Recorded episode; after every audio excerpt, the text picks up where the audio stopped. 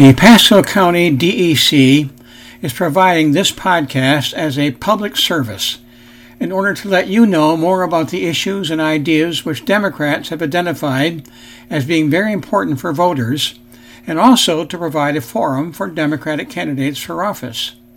Our podcasts are open to anyone interested in how Pasco Democrats are dealing with the important issues of the day.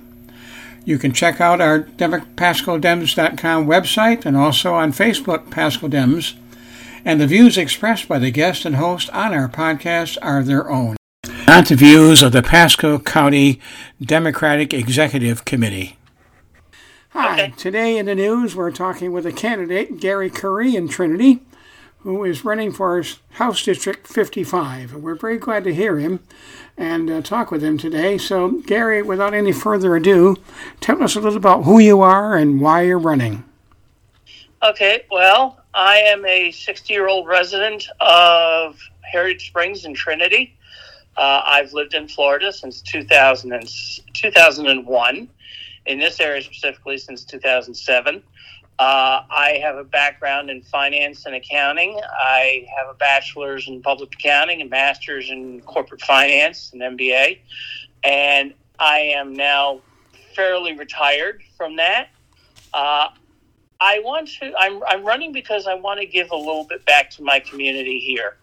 And I have been a politician in the past. I was a Board of Education member on the Arlington Central School District in Dutchess County, New York, where I'm from. Um, and I was on the board there for two terms. Uh, the only reason I, le- I, was, I left the board was because I moved down here with my wife at the time. And um, I enjoyed it. And I thought I had done my, my bit for king and country by doing my service and running for public office and serving. But over the last few years, as we all know, we have seen that Uh, things have gotten a little too extreme, and I want to try to bring a voice of reason, a voice of facts, a voice of figures and statistics, and to try to be able to bring a sense of normalcy back to government. Uh, I don't think that extremism on either end works. I believe that we have to work together. And I believe that if we let the data speak for itself, of course, being an accountant for over thirty years, you know, I'm used to dealing with numbers and things. Um, but though that was one of the that was one of the main reasons. And the other the other main reason is, uh, quite frankly, I'm angry at what I see going on in my state. I'm disappointed, and I want to make a difference. And how do we? There's an old expression that goes, you know, how do you eat an elephant? One bite at a time. Yes. So if I can do my if I can do my one bite here to take a bite out of the elephant of the Republican Party and try to get things back to an area where we can, you know, talk more and have have more power to be able to make more decisions and to get, you know, our priorities as Democrats across, then I think I've done my job. Well, good. That's a good start, and I thank you for that. Uh, where in New York State did you say you were from? Well, I was born in Westchester County, which is just above New York City, in a little town called Mount Kisco. Um, I moved to Carmel, Carmel, New York, when I was when I was real little. That's where my parents raised me. I'm an only child. Um, and then I decided when I met my, my ex-wife and, and I, we... we decided we wanted to move up to Dutchess, which was the next county up. It was mm-hmm. a little less expensive. And I lived in Dutchess County from nineteen ninety-six to two thousand one. Oh, okay. And that's, and so that's where I'm from. And then in two thousand one, we decided to come down here to Florida. Okay. And I come, you and I share another thing. I come from northern New York State, up near Watertown. Oh, my goodness. Yeah, that's that's a little bit further north than I am. Yes. A little bit colder. Yeah. Okay, what we're going to do now, I'm going to just throw a few of the uh, issues that I think are in front of people uh, who are concerned about things happening here in Florida.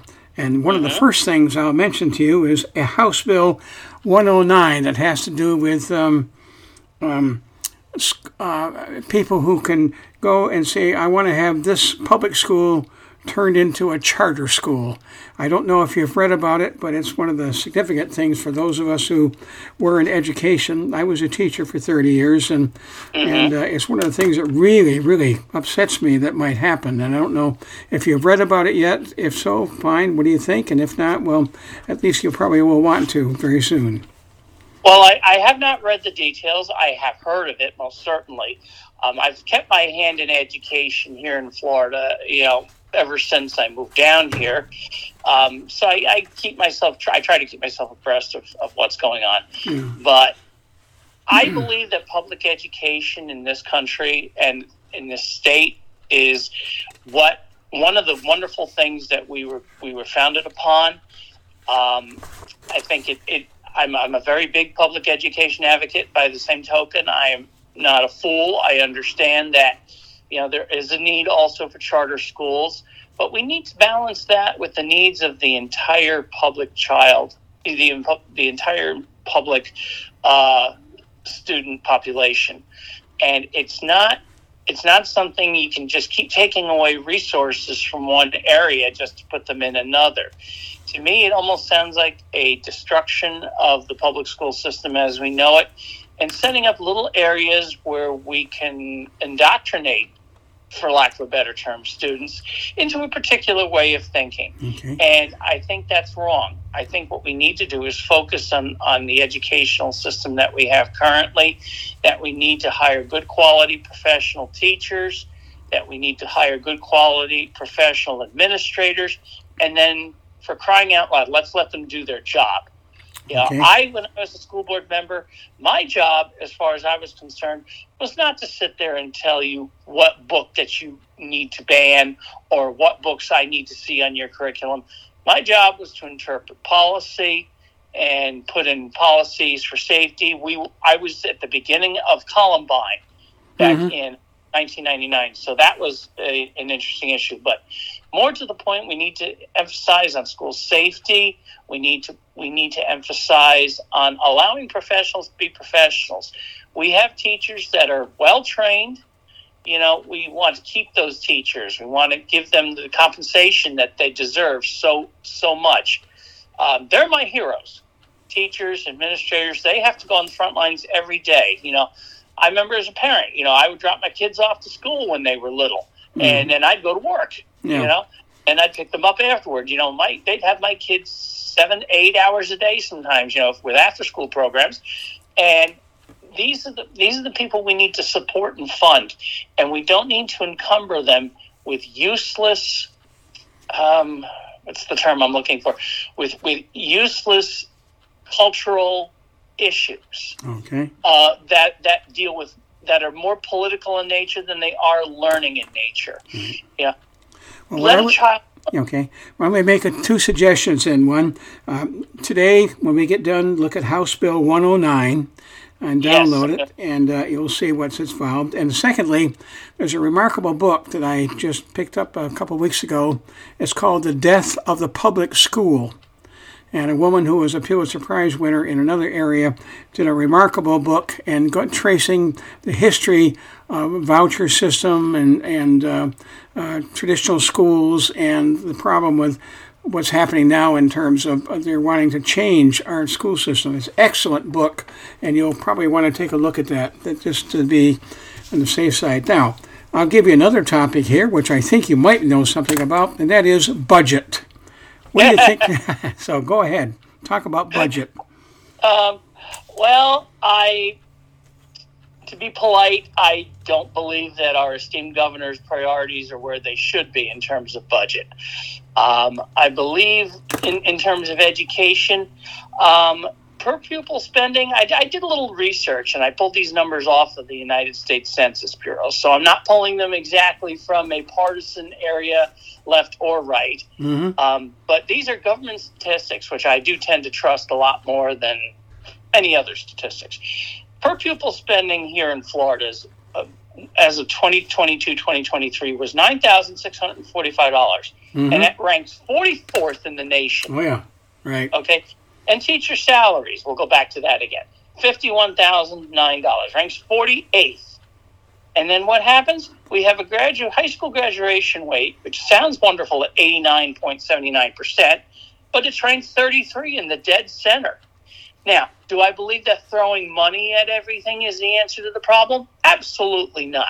I know that our public schools have issues with infrastructure, they have issues with safety, and they have issues with funding. I mean, we, we always fought, even back in New York, you know, we we had, um, we could raise bond issues and do things for school taxes. Mm-hmm. You know, it's mostly included in our in our property taxes here, but not quite to the extent which we had in New York.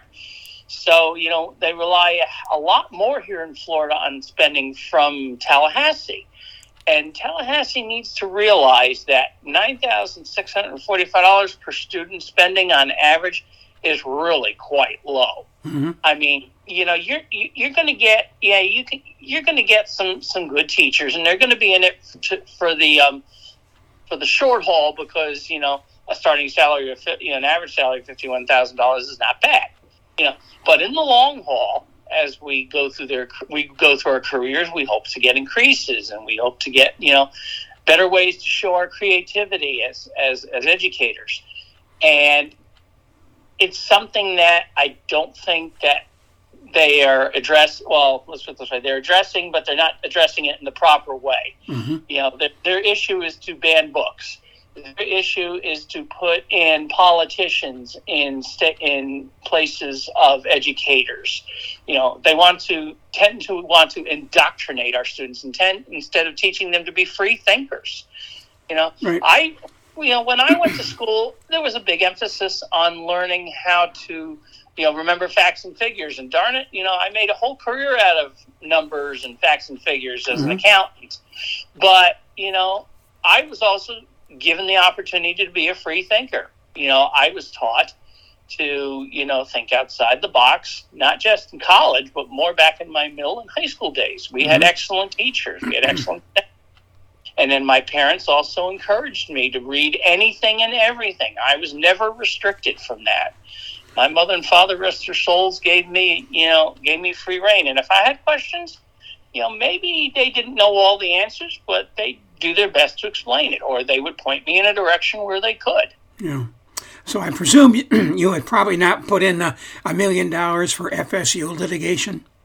Oh, absolutely not! I read that in the in the in this in the Times yesterday, and I was like, "Why would you put a million dollars aside for litigation if, unless you're so worried that you're going to get sued?" Well, yeah. here's here's a novel idea. Let's not do something that's going to get that's going to get you sued. Okay, you know, you know, you you know, it, like the old joke with the doctor. You know, doctor, it hurts when I do this. Well, then don't do this. Mm-hmm. You know. It's the same thing. If you don't want to get litigated, don't do something that's going right. to cause litigation. Now, speaking of healthcare then and doctors, let's talk about healthcare in Florida. What would you want to do? Oh, uh, healthcare.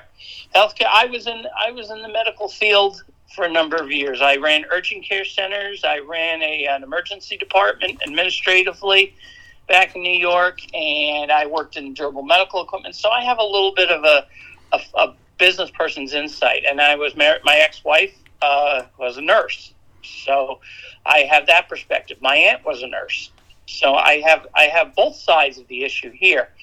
And again, doing a little research myself, I was looking at the Kaiser Family Foundation mm-hmm. statistics, um, talking about um, Florida employer insurance. It ranks fiftieth out of fifty-one, right, which is absolutely incredible, you know. And, and the uninsured here in Florida, it ranks, we are the fifth highest of uninsured, with eleven point two percent of our citizens uninsured. And that is unacceptable. And you, the other side will make the argument, well, then that's going to, you know, raise costs, and it's going to, you know, we shouldn't have everybody covered because then people will flock to Florida. And I have news for you. We have costs now. And if we don't provide insurance for everybody, then someone's going to have to pay for it. Mm-hmm. Now, whether that's in the way of a hospital with higher billing rates to uninsured patients, and then they'll go after them through, um, you know, litigation on unpaid bills, and then they'll maybe wind up settling for five, ten cents on the dollar for that. and putting people through basically hell when they have a medical issue, um, or if they're, um, you know, if they just have a dire medical emergency. I mean, I'm fortunate. I have I have a pretty decent healthcare plan here that covers me. I went for a minor procedure yesterday, and it was pretty much covered. I only paid about a hundred something dollars out of pocket, which for me is not hard, you mm. know. But the procedure itself, I took a look when I went to the surgical center, and it said out of pocket, if if not, was two thousand dollars yes. just for the surgery center. Mm. The average individual is not going to afford that, and someone's going to have to pay for that. So mm. if we make the Medicaid system more available to the uninsured here in Florida, that's something that I believe would work. And Good. then up the Medicaid reimbursement rates. They are the lowest rates yeah. in, in the country for doctors, hence why most physicians don't want to take Medicaid. It's not that they are afraid of the particular type of people that have Medicaid, you know, the poor and and people that get thrown to the side, but it's it's the fact that they, you know, they can't even cover their basic minimum costs. You know, when yeah. I ran the urgent care center and when I ran the emergency department, we did our self-pay based fairly reasonably at the time, I thought. It was, it was based on, you know, a payer mixture, and we knew that Medicare was going to pay a certain percentage. We knew that self-pay would pay a certain percentage. Okay. Medicaid would pay a certain percentage. But okay. we would base everything on that. Now, one more topic before our time for today is up, but I'm sure we're going to be talking uh, in the future uh, sure. often about these things. Let's talk about insurance. Uh, it's funny. You, you you picked the three topics that I did the most research on. They're sitting right on the top of my of my lists here. Good. So absolutely. As a homeowner myself, um, I, I recently had to switch the insurance on my home. Um, my it was it, my father passed away about six months ago, and the house fully transferred from my father to me. And I had to switch the policy because they will not write the policy from, you know, switch right. the policy from one person to another. Right. So I, w- I had to do a lot of research on my own. And I have I have good friends that work in the insurance underwriting industry um, around the country. And I was shocked at, like, why, why are things so expensive? And they would say, well, you know, Florida needs to reform its It's um, the way that it does insurance. You know, you, you need more options to help keep the insurance companies willing to write policies in Florida. Uh, you know, the loopholes that we used to have, such as um, being able to get yourself a new roof here in Florida, basically, if you lost a shingle off the top of it after fourteen years, you know, that sort of thing. Those are the things that drive costs up and drive insurers crazy. And you get enough people involved in that where they want a slice of that pie, unscrupulous contractors, unscrupulous attorneys, and it's a recipe for disaster. And then also, you know, we have one of the highest auto insurance rates in the country down here. I, I have two vehicles, and I'm sixty, and I have a clean as clean driving record. And I pay what I feel is an exorbitant amount every mm-hmm. six months for my, my auto insurance. And my cars are fifteen and thirty years old. I have a, I have a classic sports car. So, you know, but, yeah. but that notwithstanding, it's still to me just very, very cost prohibitive, even for the average individual who doesn't have a, you know, doesn't have a sports car, but has just a, a good solid four to five year old S U V that they need to drive around in. And it's, it's because of, of, insurance scams and, and things that need to be, that are loopholes in the law that need to be changed.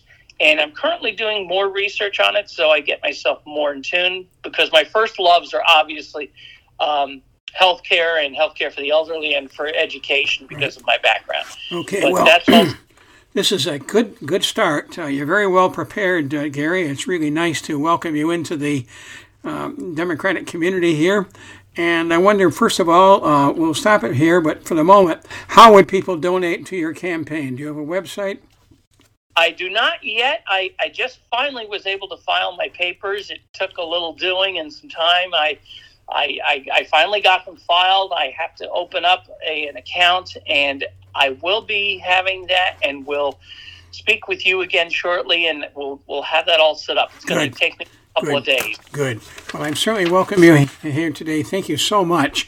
I, I think you're going to make a very good candidate, and I'm very happy to have talked with you, and I'm sure we'll talk more in the future. So thank you for your time, Gary, and we'll talk to you soon. Thank you, Cal. Good to talk to you, too.